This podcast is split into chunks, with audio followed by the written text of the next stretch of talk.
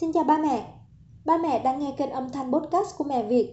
Những thắc mắc cần giải đáp, ba mẹ có thể đặt câu hỏi trực tiếp trên blog mẹ việt.vn hoặc tại fanpage Mẹ Việt Blog trên Facebook. Đội ngũ team Mẹ Việt với kiến thức và kinh nghiệm chăm sóc nuôi dạy con sẽ gợi ý cho ba mẹ những giải pháp cụ thể để áp dụng vào thực tế.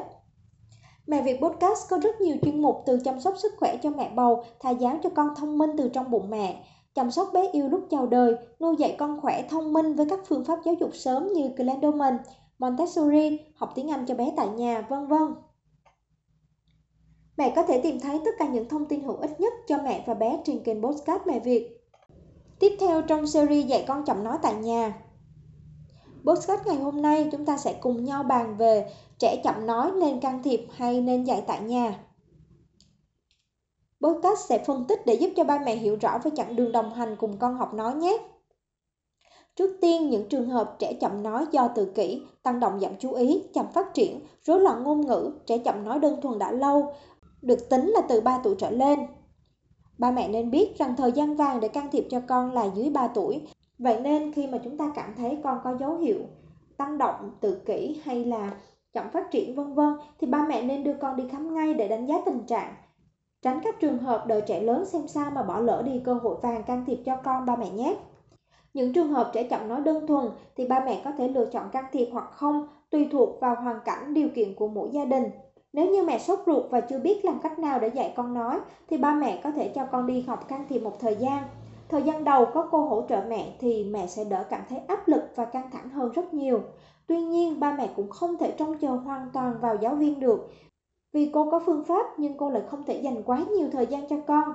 Người sở hữu thời gian chất lượng của con hơn đó chính là ba mẹ. Dạy con tại nhà, ba mẹ có thể dạy con mọi lúc, mọi nơi, tận dụng mọi thời gian để dạy con nói. Thử tính toán thời gian bé có thể học nói ở nhà với đi can thiệp nhé.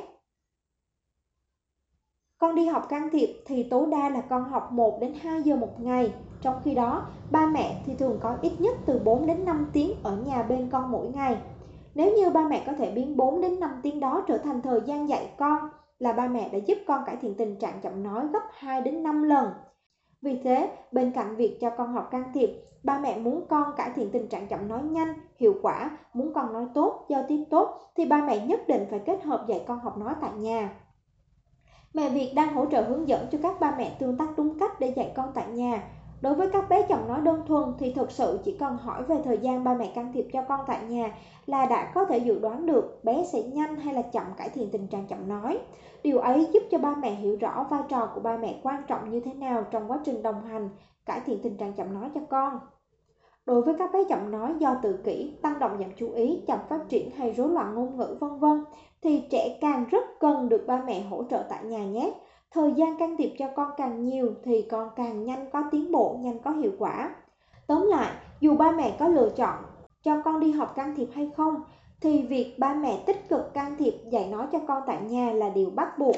Nếu như muốn con nhanh tiến bộ, nhanh có thể nói được bình thường giống như các bé khác. Các trường hợp bé lười nói, không chịu tập trung là bởi vì ba mẹ chưa tương tác đúng cách nên con không cảm thấy hứng thú để tập nói. Thực ra đây cũng là điều mà mẹ Việt trăn trở rất nhiều khi nghĩ làm cách nào để có thể chia sẻ, hướng dẫn cho ba mẹ cách dạy con học nói hiệu quả tại nhà. Nếu như ba mẹ cần tìm hiểu các bài viết chuyên sâu về chủ đề dạy trẻ chậm nói, ba mẹ có thể truy cập vào blog mẹ việt.vn và search từ khóa chậm nói.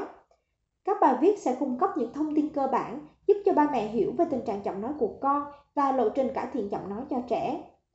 Những hướng dẫn cụ thể về cách thực hành ba mẹ hãy tham gia vào group mẹ Việt chữa con chậm nói tại nhà trên Facebook. Có rất nhiều hướng dẫn chi tiết cách thực hiện hàng tuần để ba mẹ thực hành theo.